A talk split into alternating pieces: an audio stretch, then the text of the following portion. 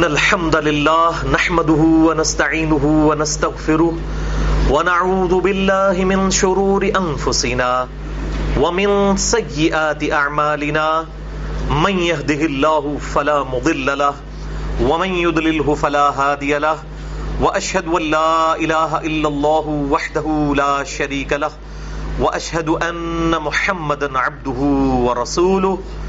أما بعد فإن خير الحديث كتاب الله وخير الهدي هدي محمد صلى الله عليه وآله وسلم وشر الأمور محدثاتها وكل محدثة بدعة وكل بدعة ضلالة وكل ضلالة في النار.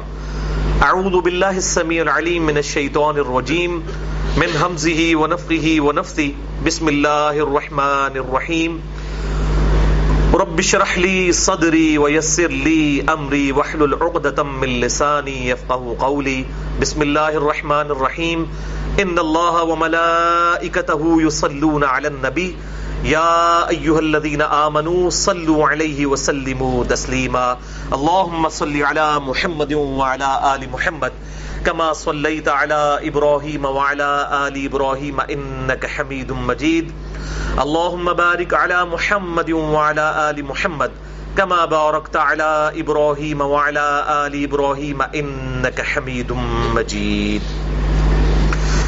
الحمدللہ، آج تیرہ اگست دو ہزار سولہ کو ہفتے کے دن قرآن کلاس نمبر دو سو ستائیس میں ہم انشاءاللہ تعالی سورت الحج کی آیت نمبر پچیس سے آن ورڈ شروع کریں گے۔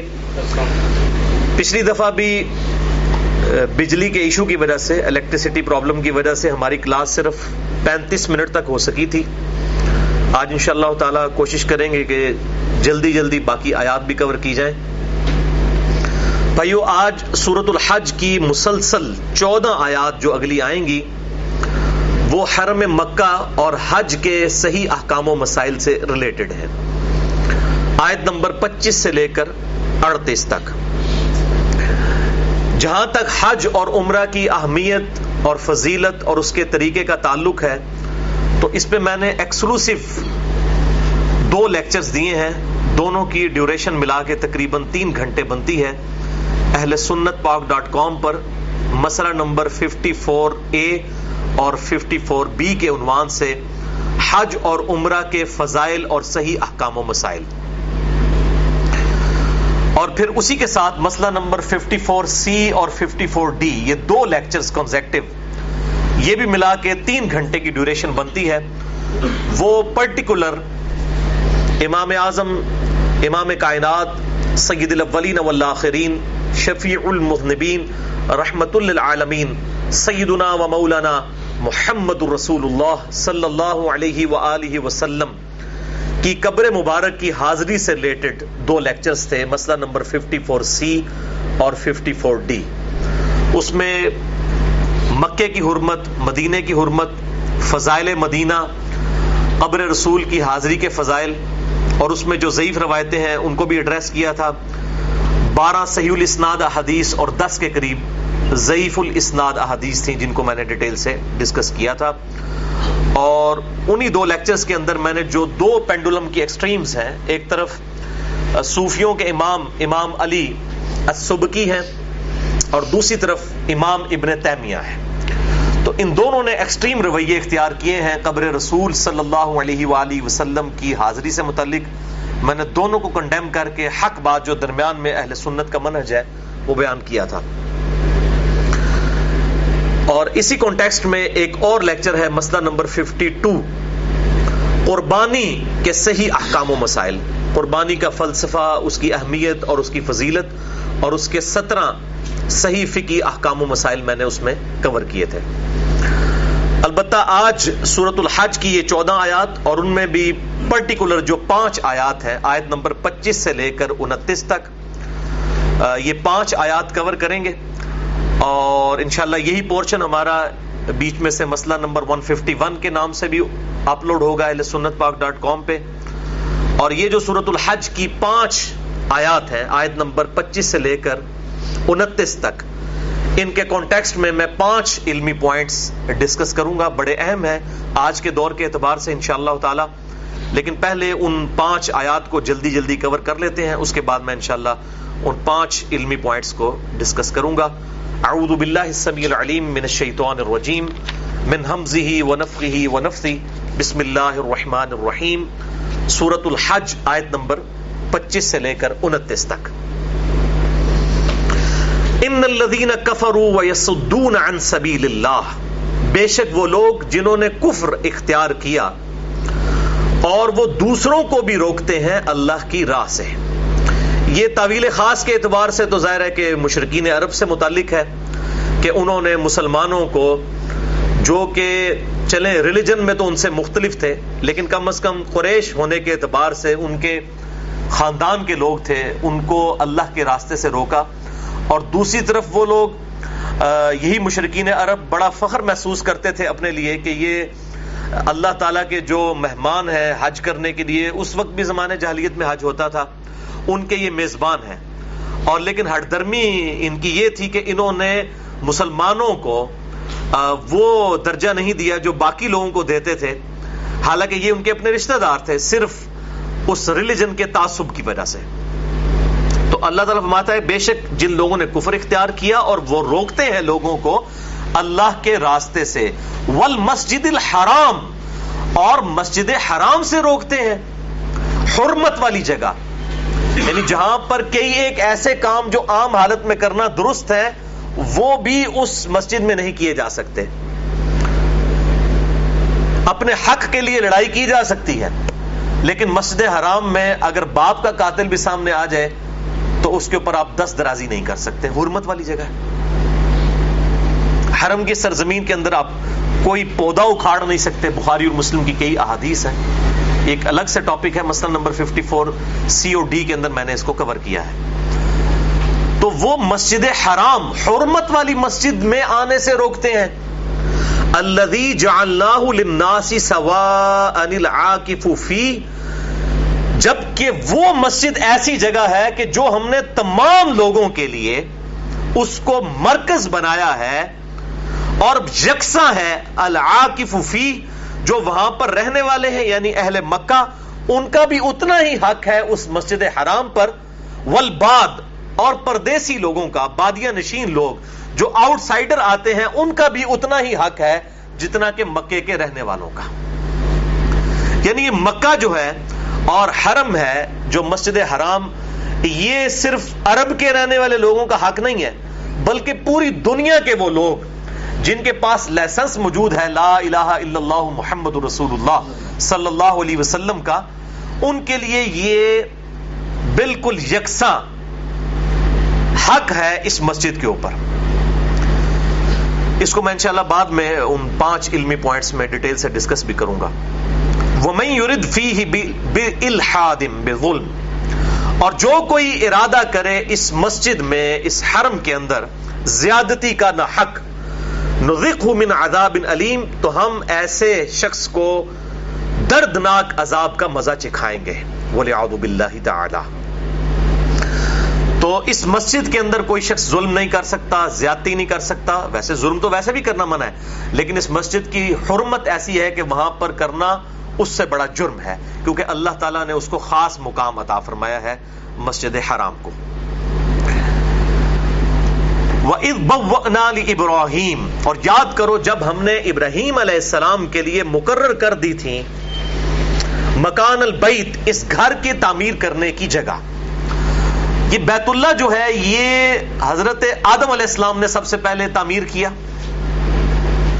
اس کے بعد وقت گزرنے کے ساتھ ساتھ جو حالات و واقعات آئے، کبھی سیلاب کی شکل میں، کبھی اور ایشوز کی شکل میں، تو اس کی وجہ سے اس کے آثار مٹ چکے تھے۔ پھر اللہ تعالیٰ نے دوبارہ سے حضرت ابراہیم علیہ السلام کو اس کی جو بنیادیں تھیں وہ ایکسپوز کروا دی کہ آپ دوبارہ سے یہاں پر بیت اللہ کو تعمیر کریں۔ تو سب سے پہلے گھر جو لوگوں کی ہدایت کے لیے بنایا گیا سورہ عال عمران میں بھی آتا ہے، وہ بیت اللہ ہے۔ سب سے پہلی مسجد بھی یہ مسجد حرام ہے۔ اسی کانٹیکس کے اندر صحیح بخاری اور صحیح مسلم کی متفق علیہ حدیث ہے۔ اور مشکات میں بھی موجود ہے انٹرنیشنل نمبر کے مطابق سات سو ترپن نمبر۔ سیدنا ابو ذر غفاری رضی اللہ تعالیٰ عنہ وعلیہ السلام کہتے ہیں کہ میں نے نبی صلی اللہ علیہ وسلم سے پوچھا کہ اللہ تعالیٰ نے سب سے پہلے مسجد کون سی مقرر فرمائی اس روئے ارض پہ؟ تو آپ صلی اللہ علیہ وسلم نے فرمایا کہ مسجد حرام یعنی بیت اللہ۔ تو ظاہر مسجد تو اس وقت سے ہے، جب سے پہلا انسان دنیا میں موجود ہے۔ حضرت آدم علیہ السلام بھی اللہ کی عبادت کرتے تھے، انہی کے لیے یہ مسجد بنائی گئی تھی۔ بعد میں وقت کے ساتھ ساتھ اس کی جو ہے وہ حالات و واقعات کے بعد اس کے اثار مٹ گئے تو ابراہیم علیہ السلام کے لیے اللہ تعالیٰ نے دوبارہ ان کی بنیادیں جو ہے وہ ظاہر کر دی اور پھر انہوں نے اپنے بیٹے اسماعیل علیہ السلام کے ساتھ مل کر اس کی دوبارہ سے تعمیر کی۔ اور پھر ابو ذر غفاری رضی اللہ تعالیٰ عنہ اسی بخاری اور مسلم کی حدیث میں آتا ہے، پوچھتے ہیں کہ اللہ کے محبوب صلی اللہ علیہ وسلم، اس کے بعد کون سی مسجد بنائی گئی؟ تو آپ صلی اللہ علیہ وسلم نے فرمایا کہ اس کے چالیس سال کے بعد پھر مسجد اقسا کی تعمیر کی گئی۔ تو ان دونوں کے درمیان چالیس سال کا وقفہ ہے۔ پہلی جو مسجد ہے وہ مسجد حرام اور دوسری مسجد اقسا لیکن یہ اقسا کہتے ہیں دور کی مسجد کو۔ اس کا نام مسجد اقسا نہیں تھا۔ اس کو آپ صلی اللہ علیہ وسلم کی دوسری احادیث میں بخاری اور مسلم میں بھی ڈیٹیل کے ساتھ آتا ہے۔ یوروشلم یا ایلیا کہا جاتا تھا۔ یہ مسجد اقسا کا نام اس وقت پڑا جب سبحان اللہ اسرا بعبدہ۔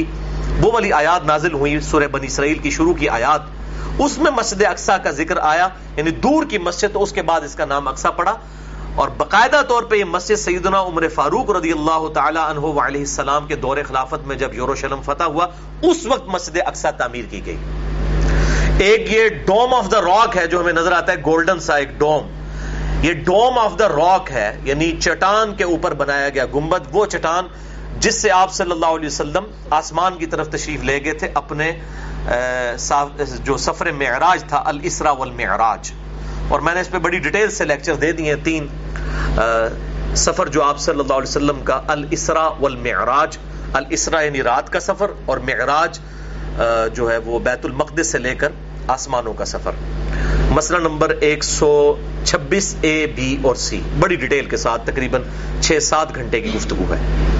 اس میں بھی میں نے یہ بات بتائی تھی کہ یہ مسجد اقسا کا نام قرآن کی وجہ سے پڑا ہے۔ البتہ اس کو اس وقت مسجد ایلیا کہا جاتا تھا یعنی وہ جو یوروشلم تھا، بیت المقدس، اس کو کہا جاتا تھا اس وقت ایک متبرک جگہ جو مسلمانوں کا قبل اول بھی تھی۔ بعد میں مسجد اقسا سیدنا عمر کے دور میں بنائی گئی۔ اس کا نام پھر مسجد اقسا قرآن کی نسبت کی وجہ سے رکھ دیا گیا۔ تو ہم نے ابراہیم علیہ السلام کے لیے اس گھر کی تعمیر کے لیے وہ جگہ مقرر فرما دی۔ اللہ تشرک بی شی کہ اللہ کے ساتھ کسی کو شریک نہ ٹھہرایا جائے۔ وَتَخِرْ بَيْتِيَ لِلطَّائِفِينَ۔ اور اے ابراہیم علیہ السلام، میرے اس گھر کو صاف ستھرا رکھو طواف کرنے والوں کے لیے۔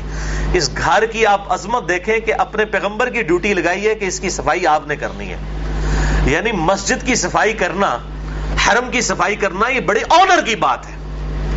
اللہ تعالیٰ کا محبوب ترین پیغمبر خلیل اللہ علی نبینا وعلیہ الصلوۃ والسلام، ان کو کہا گیا، آپ اس کو صاف ستھرا رکھیں، للطائفین طواف کرنے والوں کے لیے، والقائمین اور قیام کرنے والوں کے لیے۔ قیام جو ہے وہ نماز کا قیام بھی ہو سکتا ہے اور وہاں پہ رکنا بھی۔ ورکع السجود اور رکوع اور سجدے ادا کرنے والوں کے لیے اس مسجد کو صاف اور ستھرا رکھیں۔ تو پہلے تو مسجد کے اعتبار سے بڑی ریسٹرکشن تھی، لیکن بعد میں اللہ تعالیٰ نے ہمارے محبوب صلی اللہ علیہ وسلم کی پیدائش کی برکت سے پوری زمین کو اس امت کے لیے مسجد بنا دیا۔ بخاری اور مسلم کی متفق علیہ حدیث ہے کہ اللہ کے محبوب صلی اللہ علیہ وسلم فرماتے ہیں کہ پانچ ایسی خصوصیات ہیں جو مجھ سے پہلے کسی پیغمبر کو نہیں دی گئی ان میں سے ایک خصوصیت یہ ہے کہ پوری زمین میرے لیے مسجد بنا دی گئی۔ بخاری اور مسلم کی ایک حدیث میں پانچ آئی ہیں اور صحیح مسلم کی ایک حدیث میں چھ خصوصیات آئی ہیں۔ اور چھٹی خصوصیت ہے اس میں کہ نبی صلی اللہ علیہ وسلم نے فرمایا، اللہ تعالیٰ نے جو نبوت کا سلسلہ ہے وہ مجھ پر ختم فرمایا۔ اور یہ پوری حدیث میں نے مسئلہ نمبر چالیس جو ہے، ختم نبوت سے ریلیٹڈ اس میں بیان کی ہے۔ تو بہرحال اب پوری کی پوری زمین مسجد ہے جو پاک اور صاف جگہ ہے، کہیں پر بھی آپ صلی اللہ علیہ وسلم کا امتی نماز ادا کر سکتا ہے۔ وَأَذِّن فِي النَّاسِ بِالْحَجِّ۔ اور اے ابراہیم علیہ السلام، اذان دے دیجیے، ندا دے دیجیے، اعلان کر دیجیے لوگوں میں حج کے لیے۔ یعنی ابراہیم علیہ السلام نے حج کے لیے اناؤنسمنٹ کی، اللہ تعالیٰ نے اس آواز کو مشرق و مغرب تک وہ آواز پہنچا دی۔ وہ ادن فناسب الحج اور لوگوں میں اعلان کر دیجیے حج کے بارے میں۔ یاتو کا رجالم علا کلی ضامر، اور آپ دیکھیں گے کہ لوگ پیدل چل کر اس گھر کی طرف آئیں گے۔ وعلا کلی ضامر، اور دب دبلی اونٹنیوں پر سوار ہو کر یعنی وہ اتنی دور سے آئیں گے کہ ان کے اونٹ بھی دبلے پتلے ہو جائیں گے۔ اس سے مراد یہ ہے، اتنی دور سے لوگ آئیں گے حج کے لیے۔ یاتین من کل فجن عمیق، اور وہ اونٹنیاں آتی ہوں گی ہر دور دراز کے راستے سے حرم کی طرف۔ اور واقعی یہ ایسی پھر اللہ نے سنت جاری فرمائی۔ کہ الحمدللہ آج تک پورے پیشن کے ساتھ جاری و ساری ہے اور انشاءاللہ قیامت تک یہ سلسلہ جاری رہے گا۔ لیشہدو منافع لہم، تاکہ لوگ حاضر ہوں اس گھر میں اپنے دینی اور دنیاوی نفع کے لیے۔ وَيَذْكُرَ اسْمَ اللَّهِ فِي أَيَّامٍ مَعْلُومات، اور اللہ کا نام ذکر کریں ان مخصوص دنوں کے اندر۔ وہ مقررہ دن جو سب کے سب لوگوں کے علم میں ہے۔ اور وہ ہے تو پرٹیکولر چھ دن ہے آٹھ ذوالحجہ سے لے کر تیرہ ذوالحجہ تک۔ لیکن ان میں سے بھی تین دن جو ہے وہ قربانی کے ہیں، دس، گیارہ اور بارہ۔ اور ان کا خصوصیت کے ساتھ یہاں پر ذکر ہے کہ اللہ کا ذکر کریں ان مخصوص دنوں میں علامہ رزقہم من بہیمت الانعام اور یہ ذکر اللہ کا کریں ان بے زبان چوپایوں کے اوپر۔ یعنی جب ان کو قربان کیا جائے، اللہ کی راہ میں حج کے لیے قربانی ہو رہی ہو ان تین دنوں کے اندر دس، گیارہ اور بارہ ذوالحجہ میں فکلو منہا، پس کھاؤ اس میں سے، وَأَطْعِمُ الْبَائِسَ الْفَقِيرِ، اور اس میں سے جو مصیبت زدہ اور محتاج لوگ ہیں، ان کو بھی کھلاؤ۔ خود بھی کھاؤ اور لوگوں کو بھی کھلاؤ۔ ثم یقدو اور پھر چاہیے کہ تفثہم یقدو تفثہم کہ وہ اپنی میل کچیل دور کریں۔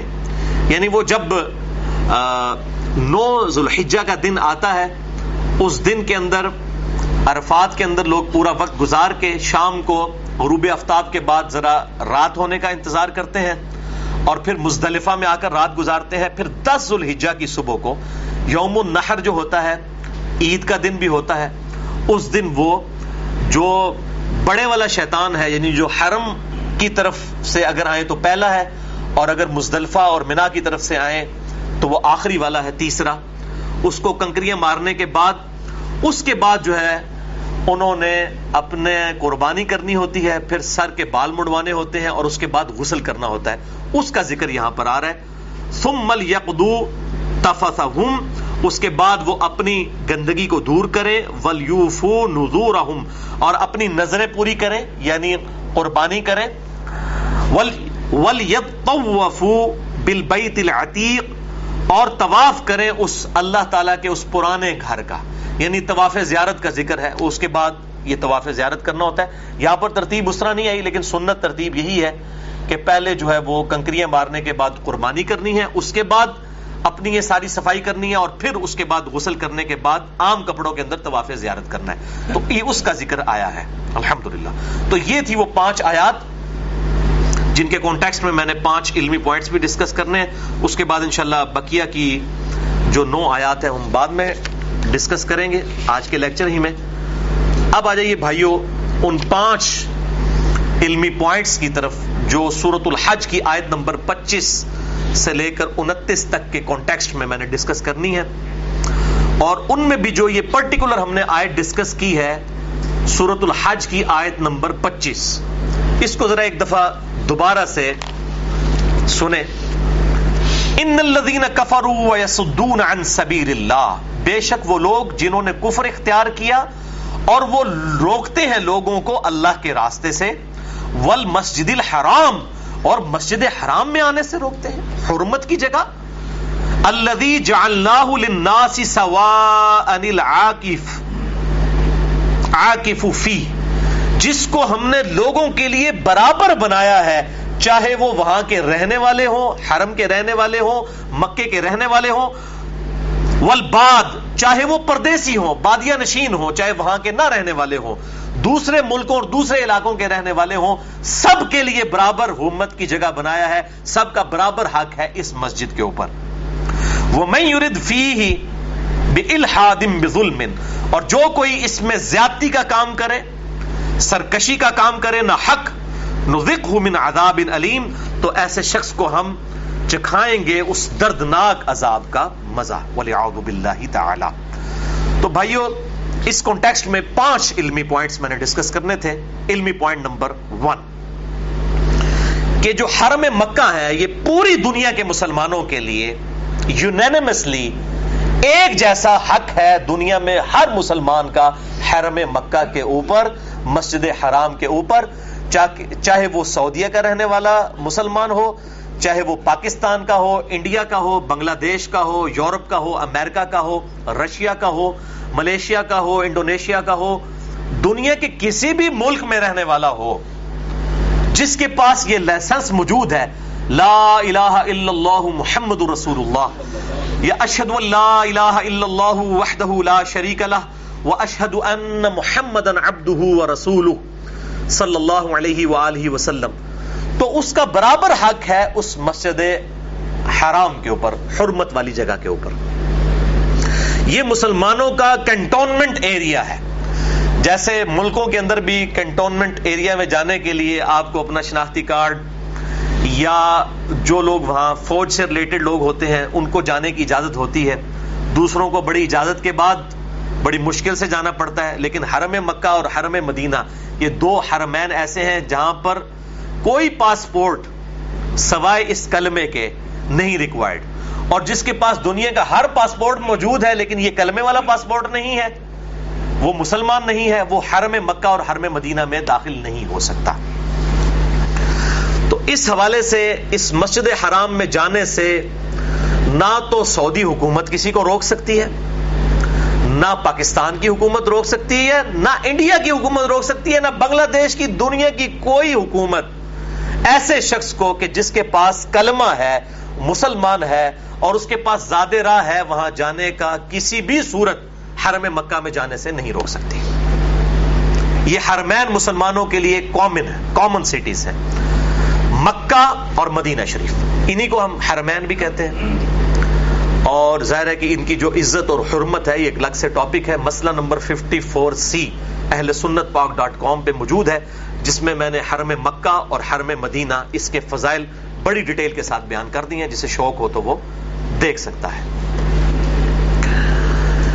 علمی پوائنٹ نمبر ٹو حرم مکہ میں طواف کرنا، اعتکاف کرنا ایون اگر رات کو کوئی قیام کرنا چاہتا ہے، سونا چاہتا ہے، وہاں پر رہائش اختیار کرنا چاہتا ہے۔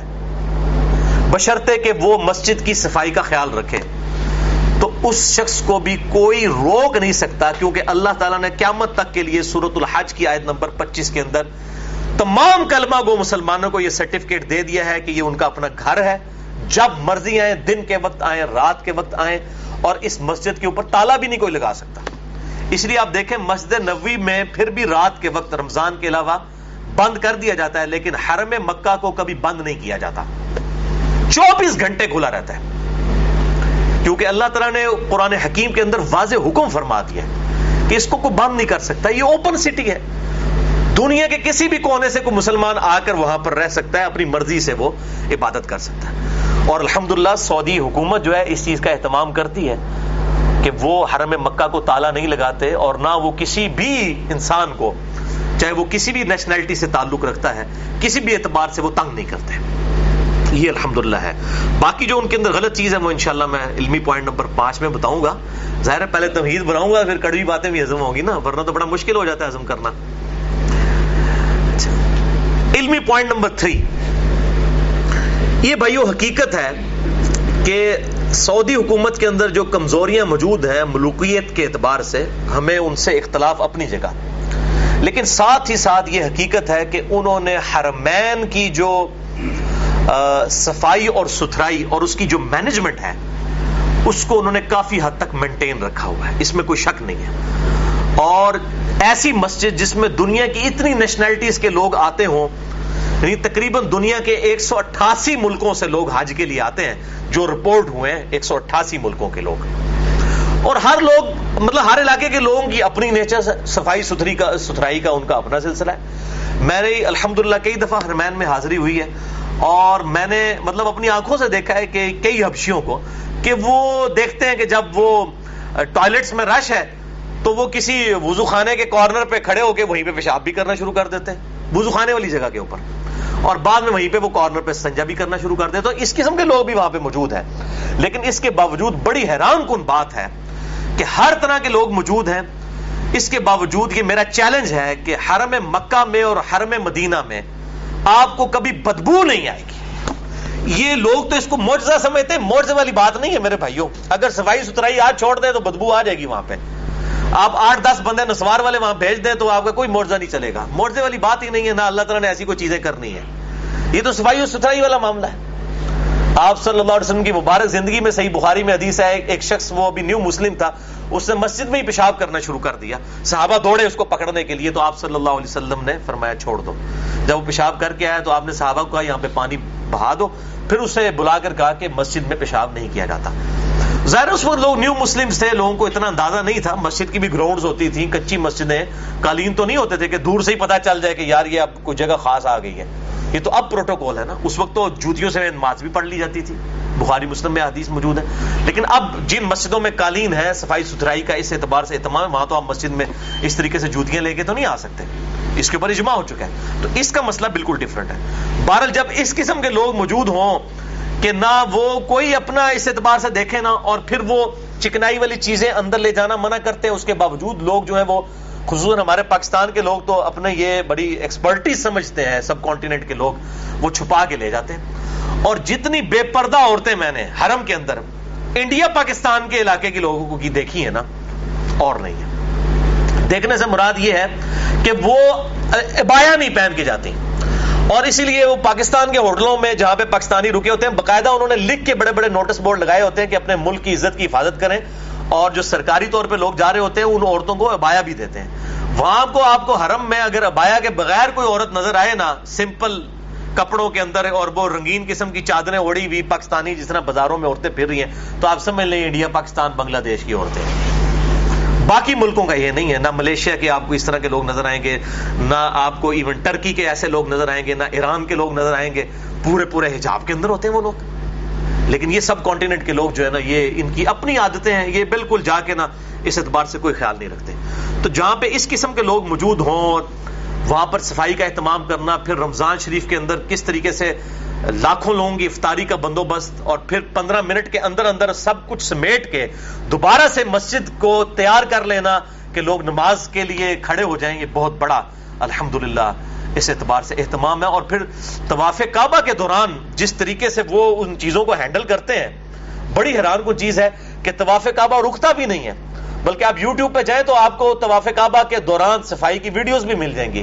اس طریقے سے انہوں نے ایس او پیز بنائے ہوئے ہیں اسٹینڈرڈ آپریٹنگ پروسیجر جن کو ہم کہتے ہیں ایس او پیز کہ وہ حرم کا وہ طواف بھی چلتا رہتا ہے اور اس دوران وہ صفائی بھی کر لیتے ہیں۔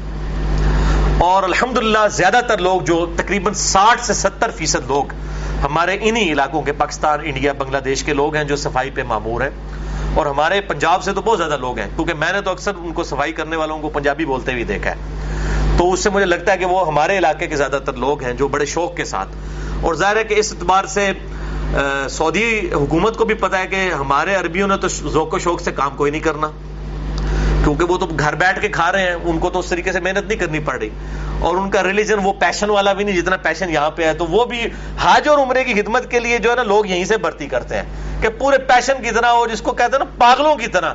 صحیح ذوق و شوق کے ساتھ وہ نا حرم کی خدمت کریں گے۔ اور وہ کرتے ہیں حاجیوں کی خدمت۔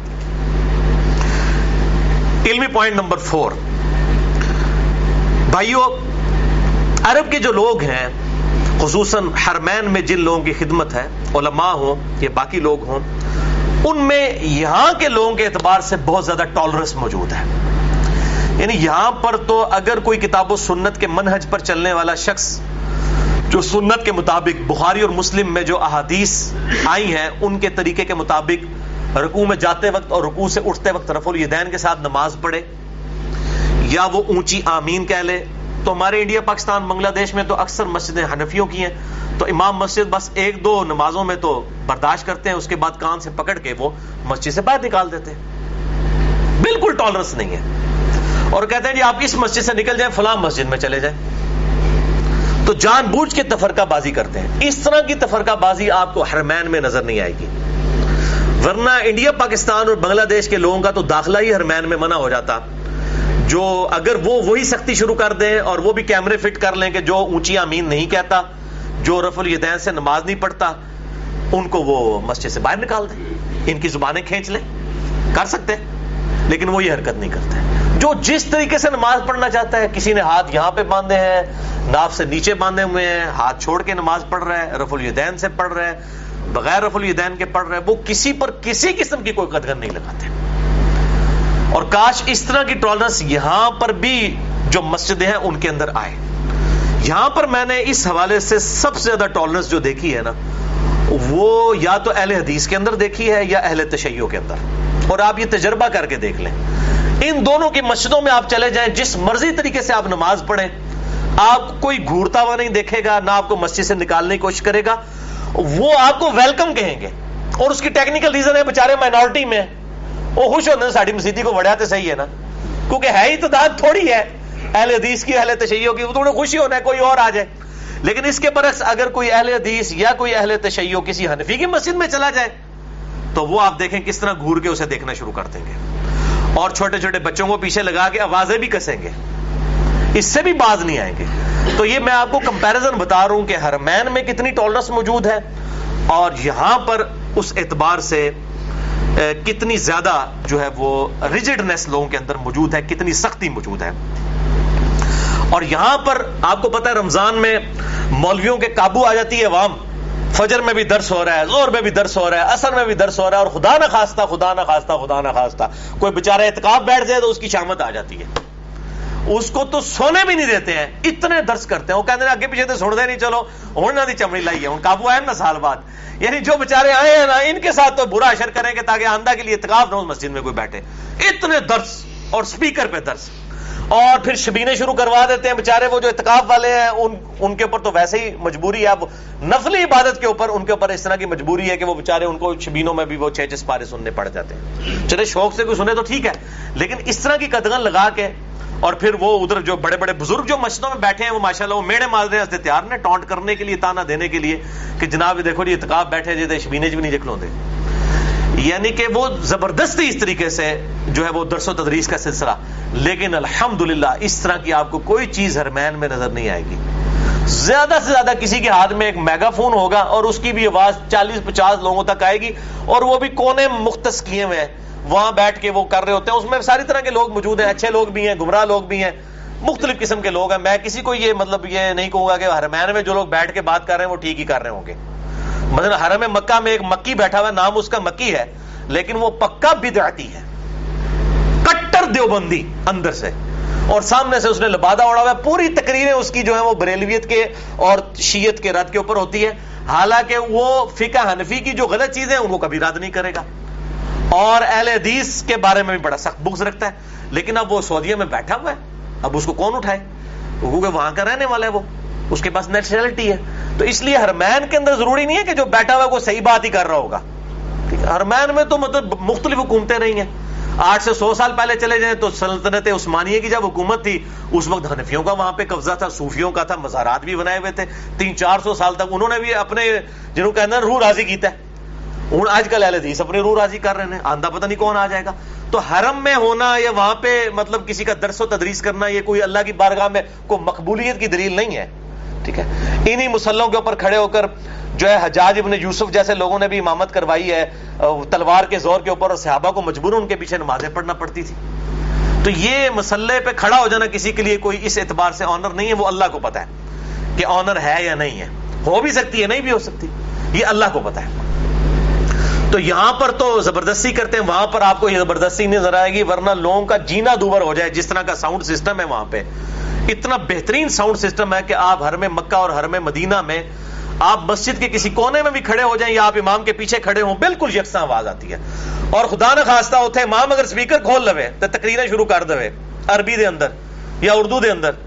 تو مصیبت نہیں پڑ جائے گی امام کو کہ یار کدھر آ گئے تو الحمدللہ لوگوں کو عام اجازت ہے، اپنی عبادت کریں۔ جس نے تقریر سننی ہے، وہ کونے خدرے میں مولوی انہوں نے بٹھائے ہوئے ہیں۔ جس کو شوق ہے، وہ عربی میں بھی ہیں، کچھ اردو میں بولنے والے بھی ہیں، زیادہ تر اردو میں بولنے والے ہیں۔ کیونکہ اس وقت دنیا میں مسلمانوں کی سب سے بڑی زبان ہے ہی اردو ہے پریکٹیکلی تقریباً ساٹھ فیصد مسلمانوں کی زبان اردو ہے۔ چالیس فیصد جو ہے وہ باقی سارے آتے ہیں عربی، انگلش اور باقی۔ کیونکہ انڈیا، پاکستان، بنگلہ دیش یہیں پر تقریباً چالیس فیصد زیادہ مسلمان رہ رہے ہیں۔ یہ لوگ اردو سمجھتے ہیں، اردو بولتے ہیں۔ رسم الخط میں ضرور فرق ہے، لیکن بولنے میں ہندی اور اردو میں ایس سچ کوئی فرق نہیں ہے۔ تو اس اعتبار سے وہاں پر کوئی سختی نہیں، الحمدللہ۔ بڑی سکون کی زندگی وہاں سے گزرتی ہے۔ اور ورنہ تو وہاں پہ رمضان وچ انت چک لین مولوی۔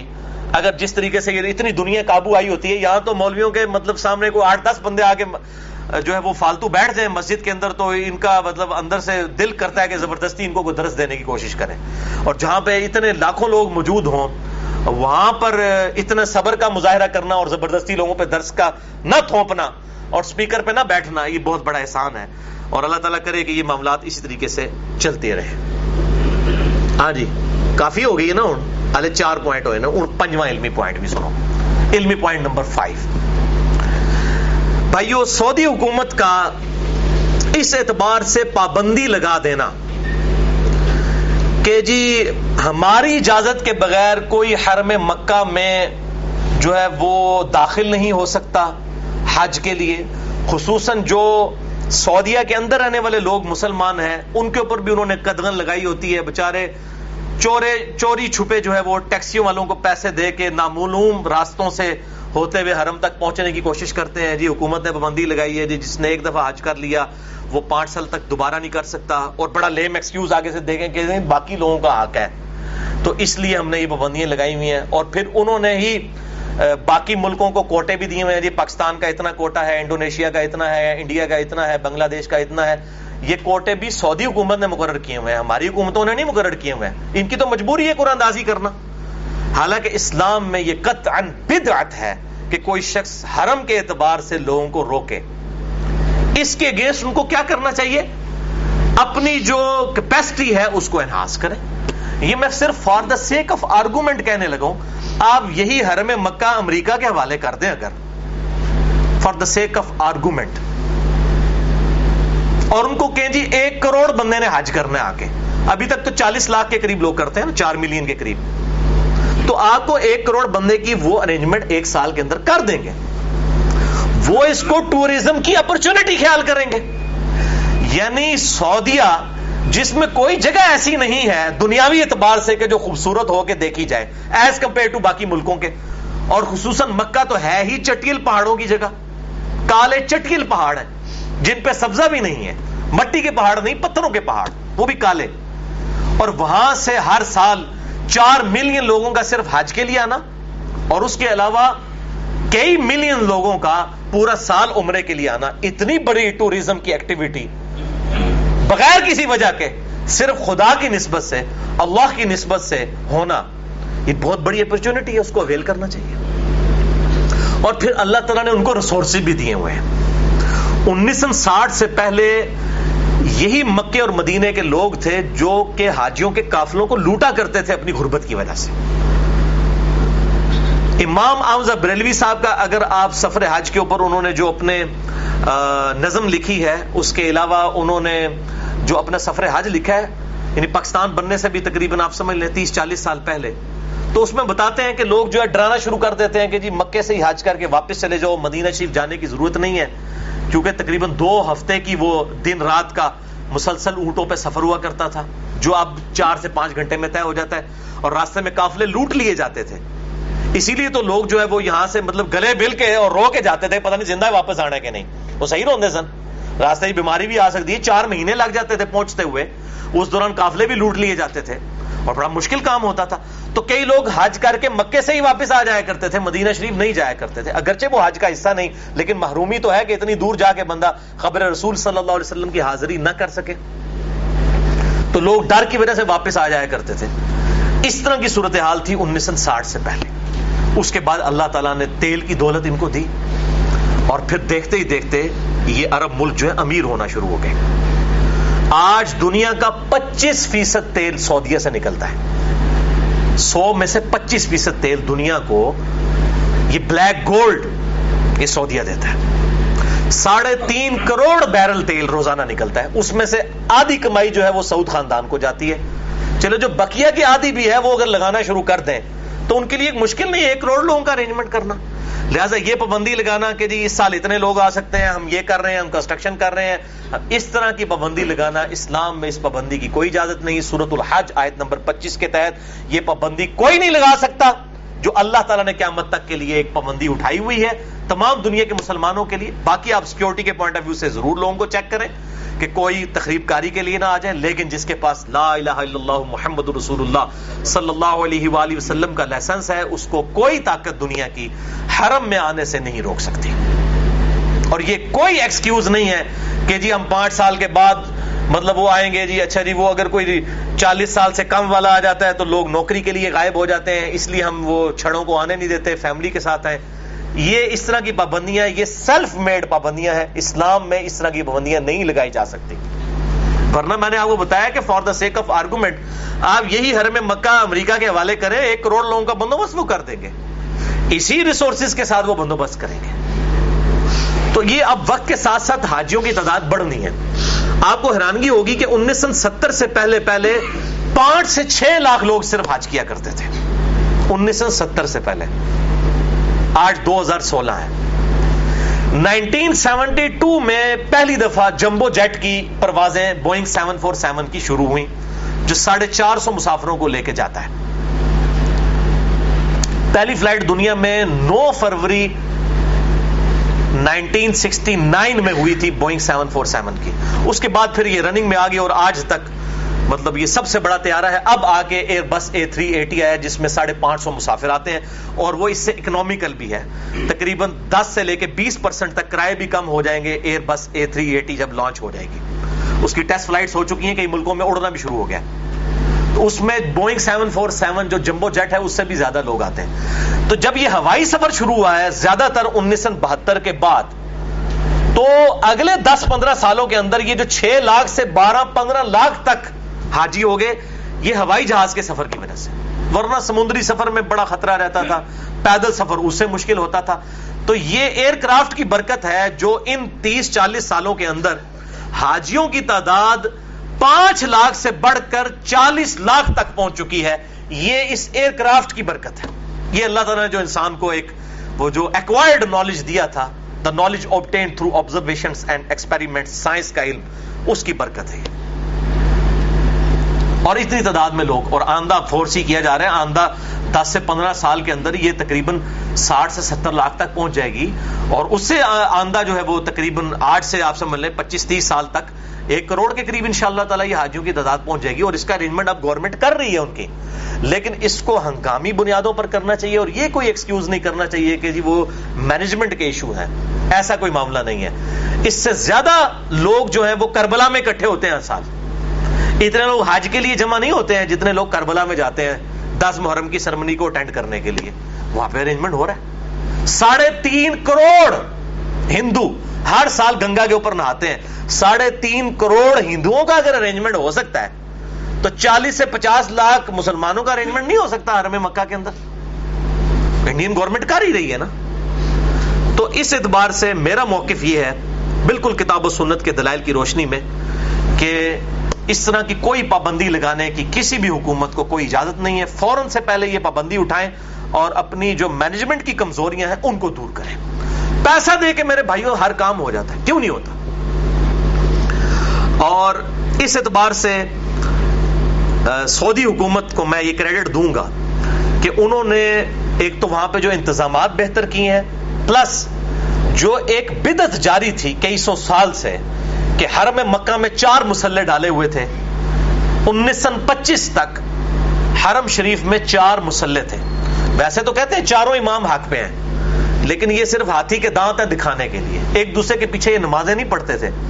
حنفی شافی مالکی، حنبلی چار الگ الگ مسلح ہوا کرتے تھے۔ اور میں نے پورا باقاعدہ تعارف کروایا، مسئلہ نمبر 54 اے کے اندر، کہ ان لوگوں نے مسلح کس طریقے سے ڈالے ہوئے تھے۔ اور اپنے اپنے وہاں پہ بھی جا کے بزرگ بابوں کے پیچھے نمازیں پڑھتے تھے۔ حرم میں بھی چار نمازیں، فجر کی چار زور کی چار اثر کی چار، مغرب کی چار عشاء کی ہوتی تھی۔ ویسے کہتے ہیں چاروں امام ہاتھ میں۔ یہ ان لوگوں نے، کیونکہ نماز کی ٹائمنگ کا فرق کیا ہوا تھا۔ بہرحال انیس سو پچیس میں آ کے سعودی حکومت نے سب سے پہلے تو یہ کام کیا نا کہ یہ سارے مسلح جو ہیں، یہ اماموں کو پہلے تو اٹھائے پہلے مسلح نہیں انہوں نے اٹھائے۔ پہلے تو انہوں نے امام اٹھا کے اور امام کو سنت کے مطابق وَاتَّخِذُوا مقام ابراہیم مسلح ابراہیم علیہ السلام کے کھڑے ہونے کی جگہ کو اپنی نماز کا مقام بناؤ۔ مقام ابراہیم پر مسلح کو اس جگہ پر امام کعبہ کو کھڑا کیا۔ اور آپ کو حیرانگی ہوگی کہ ان کی بدبختی کہ وہ جو چار امام کھڑے ہوتے تھے، وہاں ان چاروں میں سے کوئی بھی مقام ابراہیم پہ کھڑا نہیں ہوتا تھا۔ کیوں؟ جھگڑا پڑ جائے۔ تو انہوں نے کہا، ٹھیک ہے جی ساروں کو ہی محروم کر دیا جائے۔ اور یہ مسلح انیس سن پچپن تک ان کے جو شیڈ اور نیچے جو مسلح بنے ہوئے تھے، انیس سن پچپن تک موجود تھے۔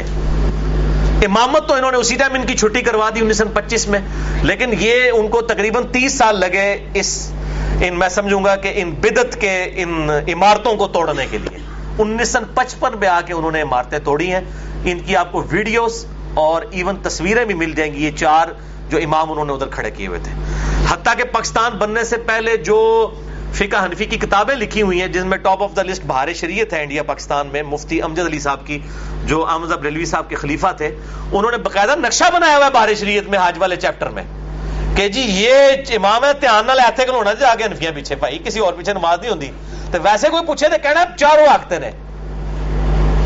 کیا دوگلی پالیسی اختیار کی ہوئی ہے؟ کس کو دھوکہ دے رہے تو یہ انہوں نے یہ حرکتیں کی ہوئی تھیں اور یہ مسلح الحمدللہ انہوں نے اللہ تعالیٰ نے مہربانی فرمائی ہے۔ میں کہتا ہوں کہ اللہ تعالیٰ کو تو پتا تھا نا کہ اب غیر مسلموں تک یہ اسلام کا پیغام پہنچنا ہے۔ تو اللہ تعالیٰ نے بڑے یعنی کہ صحیح وقت کے اندر ایسی حکومت وہاں پر آئی کہ انہوں نے اس بدت کو ختم کیا۔ لہذا یہ بدت انہوں نے ختم کی، اس پہ ہم ان کو اپریشیٹ کرتے ہیں۔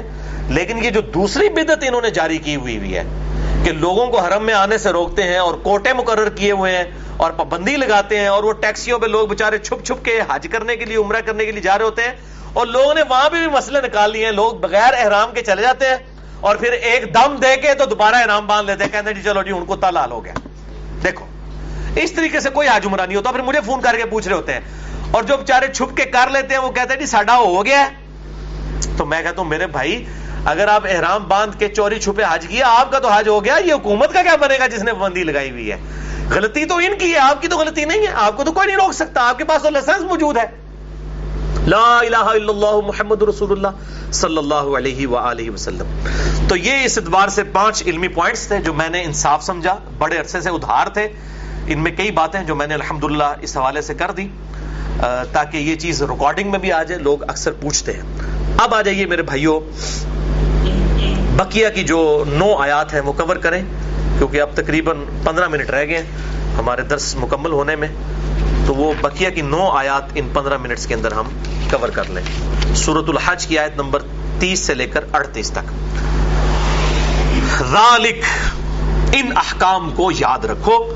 وَمَن يُعَظِّمْ حُرُمَاتِ اللَّهِ، اور جو کوئی شخص تعظیم کرتا ہے اللہ کی حرمت کی جگہوں کی حرمت والی جگہوں کی۔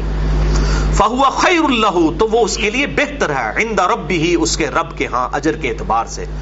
وَأُحِلَّتْ لَكُمُ الْأَنْعَامُ إِلَّا مَا يُتْلَى عَلَيْكُمْ۔ تمہارے لیے تمام مویشی حلال کیے گئے ہیں، سوائے ان کے کہ جن کی حرمت تم پر پڑی گئی۔ وہ سورت المائدہ کے اندر بھی گزر چکی سورت الانام کے اندر بھی، وہ چار مین چیزیں ہیں۔ ایک تو ہے مردار، نمبر ون چاہے کوئی حلال جانور بھی ہے، وہ اگر اپنی موت خود مر گیا ہے، اور پھر سورت المائدہ کے شروع میں وہ گیارہ قسم کی چیزیں آئیں، بل مینلی اس میں سے چار ہیں، جو مردار ہے وہ مردار کی ہی کچھ اقسام اس میں بیان ہوئی۔ نمبر دو، بہتا ہوا لہو۔ جو جانور کو ذبح کرتے ہوئے بہ رہا ہوتا ہے، وہ وہ بھی کھانا حرام ہے۔ خود فی نفسی وہ پاک ہے، لیکن اس کو کھانا حرام ہے۔ جو گوشت کے اندر خون رہ جاتا ہے، وہ کھانا بھی حلال ہے۔ یا ہڈیوں کے اندر جو گودا ہے وہ حلال ہے، بہتا ہوا لہو۔ نمبر تین، خنزیر کا گوشت۔ خنزیر بھی مویشی ہے۔ اس اعتبار سے کہ وہ سبزی خور ہے، لیکن وہ گوشت خور بھی ہے ساتھ۔ لیکن یہ حرام ہے۔ اور نمبر چار، ایسا حلال جانور کہ جس کے ذبح کے وقت کسی اور کا نام لیا جائے اللہ کے علاوہ۔ چاہے وہ ذبح کے وقت اللہ کے علاوہ کسی اور کا نام لیا جائے یا نام تو اللہ ہی کا لیا جائے، لیکن خوشنودی کسی اور کی مقصود ہو، تو وہ جانور بھی پھر حلال نہیں ہوگا۔ مسئلہ نمبر سیونٹی فور میرا، اسی کے اوپر ریکارڈڈ ہے، یہ تیجا، چالیسواں، گیارہویں اور اس قسم کی ساری چیزیں، یہ سب کی سب چیزیں میں نے اس کے اندر کور کی ہیں۔ مسئلہ نمبر سیونٹی فور اہل سنت پاک ڈاٹ کام پہ۔ فج تنیب من الاوثان، تو پرہیز کرو بتوں کی نجاست سے یعنی بتوں کے لیے چڑھاوے نہ چڑھائے جائیں۔ وج تنبو اول الزور، اور بچو جھوٹی باتوں سے۔ حنفاء اللہ یکسو ہو جاؤ اللہ کے لیے۔ غیر مشرقین بھی اس کے ساتھ کسی چیز کو شریک مت ٹھہراتے ہوئے۔ وہ میں یشرک باللہ، اور جو کوئی اللہ کے ساتھ شرک کرے گا۔ اب یہ بڑی سخت مثال آئی ہے۔ ایک تو پچھلی دفعہ آئی تھی نا کہ جسے یہ یقین ہو، جس کا یہ گمان ہو کہ اللہ اس کی مدد نہیں کرے گا، تو وہ اپنے گلے میں جو ہے پھندا ڈال کے خودکشی کر لے۔ اور ایک یہ سخت مثال آئی ہے کہ جو کوئی اللہ کے ساتھ شرک کرے گا، فَكَأَنَّمَا خَرَّ مِنَ السَّمَاءِ۔ تو اس کی مثال ایسی ہے کہ گویا وہ آسمان سے زمین پر گر پڑا۔ یعنی یہ جو تکلیف ہے، اس سے بڑی تکلیف قیامت والے دن اس کا مقدر ہونے والی ہے جس نے اللہ کے ساتھ شرک کیا۔ فَتَخْتَفُهُ الطَّيْرِ، اور اسے اچک لیا ہو کسی پرندے نے۔ یعنی ہوش ہی نہ رہے۔ یعنی ایک بندہ اپنے دھیان جا رہا اور کوئی بڑا پرندہ اسے اٹھا کے لے جائے، اسے ہوش ہی نہ رہے کہ وہ کتنی اس کے اوپر مصیبت نازل ہو گئی ہے۔ اسے سنبھلنے کا ٹائم بھی نہ ملے۔ یہ معاملہ ہے مشرق کا۔ او تحوی بہر ریح فی مکان صحیح، یا کوئی ہوا اسے اڑا کر کسی دور جگہ پر پھینک دے، یہ ہے مشرق کی مثال۔ ذالک، اور حقیقت یہ ہے۔ وَمَن يُعَظِّمْ شَائِرَ اللَّهِ، جو کوئی اللہ کے شاعر، اللہ کی جو نشانیاں ہیں، ان کی تعظیم کرتا ہے، فَإِنَّهَا مِن تَقْوَ الْقُلُوبِ۔ تو بے شک یہ دلوں کے تقوی میں سے ہے۔ اللہ کے شاعر کی عزت کرنا۔ خانہ کعبہ بھی شاعر اللہ میں داخل ہے۔ قبر رسول صلی اللہ علیہ وسلم بھی اللہ کا شاعر میں سے ایک شاعر ہے۔ یہ مصحف بھی اللہ تعالیٰ کی نشانیوں میں سے ایک نشانی ہے۔ حتیٰ کہ ان صفا والمروہ من شاعر اللہ اللہ تعالیٰ نے فرمایا صفا اور مروہ اللہ کی نشانیوں میں سے۔ اور یہ کیوں کہنا پڑا؟ کیونکہ مشرقین عرب جو ہیں، جب وہ مسلمان ہوئے تو وہ سمجھتے تھے کہ صفا اور مروہ کی جو صحیح ہے، یہ بھی کوئی مشرکانہ رسم ہے۔ تو اللہ نے فرمایا نہیں، یہ نہیں ہے کہ جو کچھ مشرقین عرب کے زمانے میں جو کچھ ہو رہا ہے، وہ سب کا سب ہی غلط ہے۔ کچھ باتیں ان کی ٹھیک بھی ہیں۔ یہی میں کہتا ہوں کہ یہ نہیں ہے کہ بریلویوں کی ساری باتیں غلط ہیں، یا دیوبندی اہل حدیث اور شیعہ کی ساری باتیں غلط ہیں۔ کچھ نہ کچھ باتیں ساروں کے پاس کچھ نہ کچھ ٹھیک موجود ہے مشرقین عرب کے پاس بھی یہ۔ ان من شاعر اللہ۔ اللہ نے کہا یہ شاعر اللہ ہے، یہ جو ان کی تعظیم کر رہے ہیں، یہ واقعی یہ ایگزسٹ کرتی ہے سیدہ ہاجر رضی اللہ تعالی عنہا کی نسبت۔ یہ لفظ ہے ہاجر ہاجرہ ویسے ہم وہ ہے تو ویسے ہی لگا دیتے ہیں نا مونس کے لیے۔ عربی میں لفظ ہے ہاجر تو اللہ تعالیٰ فرماتا ہے کہ جو شاعر اللہ کی تعظیم کرتا ہے تو یہ دلوں کے تقوی میں سے اسی کانٹیکسٹ میں میں نے مسئلہ نمبر چون سی اور ڈی ریکارڈ کروایا تھا، جس میں میں نے امام علی سبکی ورسز امام ابن تیمیہ، ان دونوں کے ایکسٹریم رویوں کا رد کیا تھا شاعر اللہ کی تعظیم کے حوالے سے۔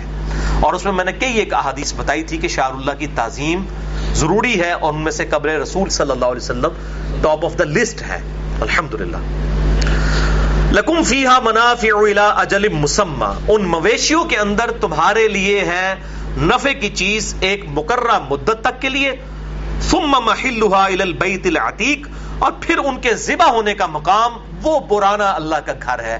یعنی جب وہاں پر پہنچ جائیں گے، تو وہاں پر جا کے وہ قربان ہوں گے۔ اس سے پہلے پہلے آپ اس سے نفع اٹھا سکتے ہیں۔ حتیٰ کہ بخاری اور مسلم میں حدیث ہے کہ ایک شخص تھا تو وہ اونٹ لے کے جا رہا تھا، ساتھ پیدل سفر کر رہا تھا، تو نبی صلی اللہ علیہ وسلم نے اسے ڈانٹا اور فرمایا کہ اس اونٹ پر سوار ہو جاؤ۔ اس نے کہا یار وسلم، یہ قربانی کے لیے۔ آپ فرمایا، سوار ہو جائے اسے نفع اٹھا۔ تو یہ قرآن میں بھی ذکر موجود ہے کہ ان سے نفع اٹھاتے رہو، یہاں تک کہ قربان ہو جائیں۔ تو جو سفر حج کے لیے، جو اونٹ قربانی کے لیے، جو ہدی کے جانور لے کے جا رہے ہوں، آپ ان پہ سواری بھی کر سکتے ہیں، حتیٰ کہ ان کو قربان کر لیا جائے۔ ولیکل امت جاننا من سکا اور ہم نے ہر امت کے لیے کوئی نہ کوئی قربانی مقرر کی تھی۔ اور ہماری اس امت کے لیے جو امت محمدیہ صلی اللہ علیہ وسلم ملت ابراہیمی کی پیروی کرتے ہوئے اللہ تعالیٰ نے ہمارے لیے بھی مقرر کی ہے۔ اور وہ دو قربانیاں ہیں۔ ایک ہے حدی جو حج کے موقع پر ہوتی ہے، دوسری ہے اضحا جو بڑی عید کے موقع پر ہوتی ہے اور اس کا دونوں کا ڈفرنس میں نے مسئلہ نمبر 52 میں ڈیٹیل کے ساتھ قربانی کے احکام و مسائل بیان کر دی ہیں۔ لیذکر اسم اللہ علی ما رزقہم من بہیمت الانعام تاکہ وہ ذکر کریں، اللہ کا نام لیں ان پر۔ ان جانوروں پر جو بے زبان چوپائے ہیں ذبح کے وقت۔ اللہ کا نام لیں۔ اب اللہ کا نام لینے سے مراد صرف اللہ نہیں ہے۔ یہ لوگ وہ صوفیاء کا میں نے رد کیا میرا کلپ بھی چڑھا ہوا ہے کہ صرف اللہ کا ذکر آپ کو کہیں نہیں ملے گا۔ یہاں پر بھی آیا نا، اللہ کا نام لیں تو کیا صرف اللہ کے نہیں۔ بسم اللہ اللہ اکبر۔ یہ تکبیر باقاعدہ صحیح مسلم کے اندر آئی ہے۔ اہل سنت، اہل تشیعوں کے ہاں یہ کامن ہے تکبیر ذبح کرتے وقت۔ تو یہاں قرآن پہ آیا کہ اللہ کا نام لیں۔ کیونکہ وہ کہہ رہے تھے جی وز کرسما ربی کا و تبتل تبدیلا قرآن میں آتا ہے، اپنے رب کا نام لو، نام کا ذکر کرو، وہ کہتے ہیں، اس لیے ہم اللہ اللہ اللہ کی ضربیں لگاتے ہیں۔ تو یہاں نہیں آیا کہ اپنے رب کا نام لو، اللہ کا نام لو یا تو اللہ بھی لفظ آیا تو کیا صرف اللہ اللہ؟ نہیں، بسم اللہ اللہ اکبر۔ تو میں نے یہ چیلنج دیا ہے صوفیاء کو کہ ایبسولوٹلی صرف اللہ یا اللہ کا ذکر آپ کو نہیں ملے گا، ہمیشہ پروٹوکول کے ساتھ۔ یا سبحان اللہ ہوگا، یا اللہ اکبر ہوگا، یا لا الہ الا اللہ ہوگا، یا لا حول ولا قوت الا باللہ ہوگا، یا الحمدللہ ہوگا، اللہ کا نام پروٹوکول کے ساتھ ہوگا۔ فَإِلَاهُكُمْ إِلَاهٌ واحد، بس تمہارا الہ ایک ہی ہے، اکیلا، معبود فلہو اسلمو پس اسی کے فرما بردار ہو جاؤ۔ وبشر المخبتین اور بشارت سنا دیجیے محبوب صلی اللہ علیہ وسلم۔ انکساری کرنے والے لوگوں کو، جن میں آجزی ہے۔ الذین اذا ذکر اللہ، اور وہ لوگ وہ ہیں کہ جب اللہ کا ذکر ان کے سامنے ہوتا ہے، وجلت قلوبہم، ان کے دل ڈر جاتے ہیں، کانپ اٹھتے ہیں۔ والصابرین علی ما اصابہم، اور وہ صبر کرنے والے ہوتے ہیں ان تکلیفوں پر جو ہم ان کو دیتے ہیں۔ والمقیم الصلاح، اور وہ نماز کو قائم کرنے والے ہوتے ہیں۔ مسجد کے اندر بھی اور مسجد کے باہر بھی۔ یہ نہیں ہے کہ نماز مسجد میں چھوڑ کے آگے اور باہر آگے آرام خوری کرنی شروع کر دی۔ وَمِمَّا رَزَقْنَاهُمْ يُنْفِقُونَ۔ اور وہ خرچ کرتے ہیں ہمارے دیے ہوئے رزق میں سے ہماری ہی راہ میں۔ وَالْبُدْنَ جَعَلْنَاهَا لَكُمْ مِنْ شَعَائِرِ اللَّهِ۔ اور قربانی کے جو جانور ہیں، اونٹ ہیں، ان بدنوں کو ہم نے اللہ کا شاعر بنایا ہے۔ اب دیکھیں، قربانی کے جانوروں کو بھی اللہ نے کہہ دیا، یہ میری نشانی ہے۔ اندازہ کریں، جانور بھی اللہ کی نشانی ہے، کیونکہ نسبت اللہ کے ساتھ ہوگی۔ لکم فیہا خیر ان میں ہے تمہارے لیے بہ بہلائی، بہتری فذکر اسم اللہ علیہ صواف۔ پس ان پر اللہ کا نام لو، جب ان کا پاؤں ایک باندھ کر تین پاؤں پر کھڑا کر دو۔ تو یہ پرٹیکولر اونٹ کا ذکر ہے، اونٹ کا ایک پاؤں اگلا باندھ دیا جاتا ہے گھٹنوں سمیت، پھر وہ بھاگ نہیں سکتا۔ اور پھر اس کے نیچے جا کے بڑے آرام سے اس کو یہاں پر نہر کر دیا جاتا ہے۔ ایک دفعہ یوں یہ سنت بھی ہے۔ قرآن میں پرٹیکولر ذکر بھی آیا، فصل ربی کا ونحر تو یہاں پر وہ مار کے نہر کرتے ہیں۔ اسی وقت خون کا ایک فوارہ چھوٹتا ہے اور بڑے آرام کے ساتھ وہ اونٹ وہاں پر گر جاتا ہے تھوڑی دیر کے بعد۔ ورنہ اونٹ کو اگر گائے اور بیل اور بکرے کی طرح ذبح کرنا پڑ جائے لٹانے کے لیے تو یہ تو بڑا طاقتور جانور ہے۔ اور یہاں پر اب ذکر بھی آئے گا، اللہ تعالیٰ ماتا ہے، ہم نے اسے مسخر کر دیا تمہارے لیے، ورنہ اتنی طاقتور چیز اس کو گرانا کتنا مشکل کام ہو۔ اور سب سے آسانی سے قربانی اونٹ کی ہوتی ہے۔ بلکہ آپ یوٹیوب پر دیکھیں گے کئی عربیوں کی کسائیوں کی ویڈیوز اپلوڈ ہیں جنہوں نے ایک منٹ کے اندر سو اونٹ نہر کی ہیں۔ اور ویڈیو چڑھی ہوئی ہے۔ لائن میں سو اونٹ کھڑے کیے ہوئے ہیں اور وہ بندہ اتنا ایکسپرٹ ہے، یوں مارتا چلا جاتا ہے۔ ایک منٹ کے اندر گھڑی دیکھ کے سو اونٹ اس نے نہر کیے ہیں، ساٹھ سیکنڈ کے اندر۔ ویڈیوز رکھی ہوئی ہیں۔ ابھی پاکستان کے وہ کسائی جو ہے وہ پتہ نہیں، وہ ادھر بڑا مشہور ہے، سات جگہ تو وڈنا پہنتا ہے جی اونٹ نو دیکھو۔ یہ پتہ نہیں خود سے لوگوں نے بنایا، نہر کریں گے، سیدھا ادھر ماریں گے۔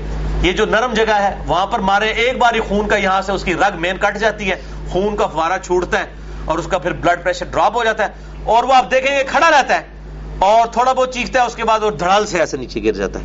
اور ایک پاؤں باندھا ہوا ہوگا تو پھر اگر وہ تکلیف سے بھاگنا چاہے تو بھاگ نہیں سکتا۔ ایک پاؤں بھی باندھ دیں گے آپ تو پھر بھاگ نہیں سکتا۔ تو اس کا ذکر باقاعدہ اللہ نے کیا۔ دیکھیں یہ یہ اونٹ اتنا خوش نصیب جانور ہے کہ یہ حج کے معاملے میں سارا آپ ذکر دیکھیں، اونٹ کا ہی چل رہا ہے۔ یہاں پر بھی اللہ تعالیٰ ماتا ہے، اس پر اللہ کا نام لو۔ جب اس کے تین پاؤں بندے ہوئے ہوں فضا وجبت جنوب جب یہ اپنی کروٹ پہ گر پڑے فکلو منہا تو کھاؤ اس میں سے۔ وہ اطعم اور کنات کرنے والے فقیروں کو اور مانگنے والوں کو بھی کھلاؤ۔ اب یہ بڑی حیران کن بات ہے۔ یہاں پہ اگر کوئی قربانی کا گوشت مانگنے کے لیے آ جائے نا، اس کو لوگ بڑا مایوب سمجھتے ہیں۔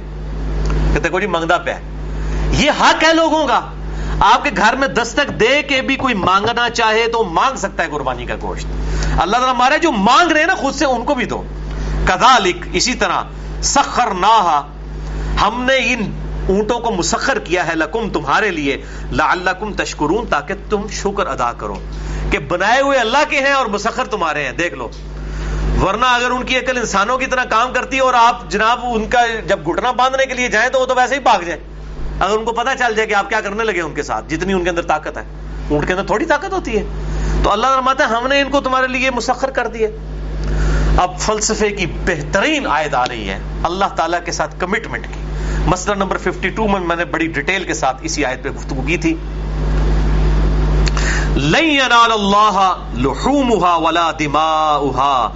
اللہ کو تو نہ ان قربانی کے جانوروں کا گوشت پہنچتا ہے اور نہ ہی خون پہنچتا ہے۔ ولاکن ینال تکوا من کم بلکہ اللہ تعالیٰ کو تو تمہارا جو دل کا تکوا ہے گاڈ کانشیسنیس کہ تم نے اللہ کے لیے قربانی کی، وہ اللہ کو عزیز ہے اصل میں۔ اللہ کو گوشت کی ضرورت ہے، خون کی۔ اصل میں پرانے جو دیوی اور دیوتاؤں کا کنسپٹ تھا نا، وہ کہتے تھے جی دیویوں کے لیے آپ جناب قربانی کریں۔ دیویوں کے لیے آپ قربانی کریں۔ اور وہ ان کی درگاہوں کے اوپر جا کے، ان کے بتوں کے سامنے جا کے وہ کتوں کو بھی ذبح کرتے تھے۔ اور جانوروں کو بھی ذبح کرتے تھے اور خون بہاتے تھے کہ یہ جو ہے نا وہ ان کو چاہیے اور اب یہ خون ان کی ریکوائرمنٹ ہے ان دیوتاؤں کی۔ تو اللہ تعالیٰ نے اسی چیز کا بیسیکلی رد کیا ہے کہ اللہ کو تو نہ خون پہنچتا ہے، نہ گوشت پہنچتا ہے، بلکہ تمہارے دلوں کا تکوا پہنچتا ہے۔ کدال کا سخر اسی طریقے سے اللہ تعالیٰ نے ان کو مسخر کیا ہے۔ تم تمہارے لیے، لکم تمہارے لیے۔ لی تو کبر اللہ علامہ ہداکم تاکہ تم تکبیر بیان کرو اللہ کی اس نعمت پر جو اللہ نے تمہیں ہدایت دی۔ یعنی جب تم جانوروں کو ذبح کرو تو بسم اللہ اللہ اکبر، یہ تکبیر بلند کرو۔ وبشر المحسنین اور اے نبی صلی اللہ علیہ وآلہ وسلم، بشارت دے دیجیے احسان کرنے والوں کو، احسان کی روش اختیار کرنے والوں کو، نیکوکاروں کو۔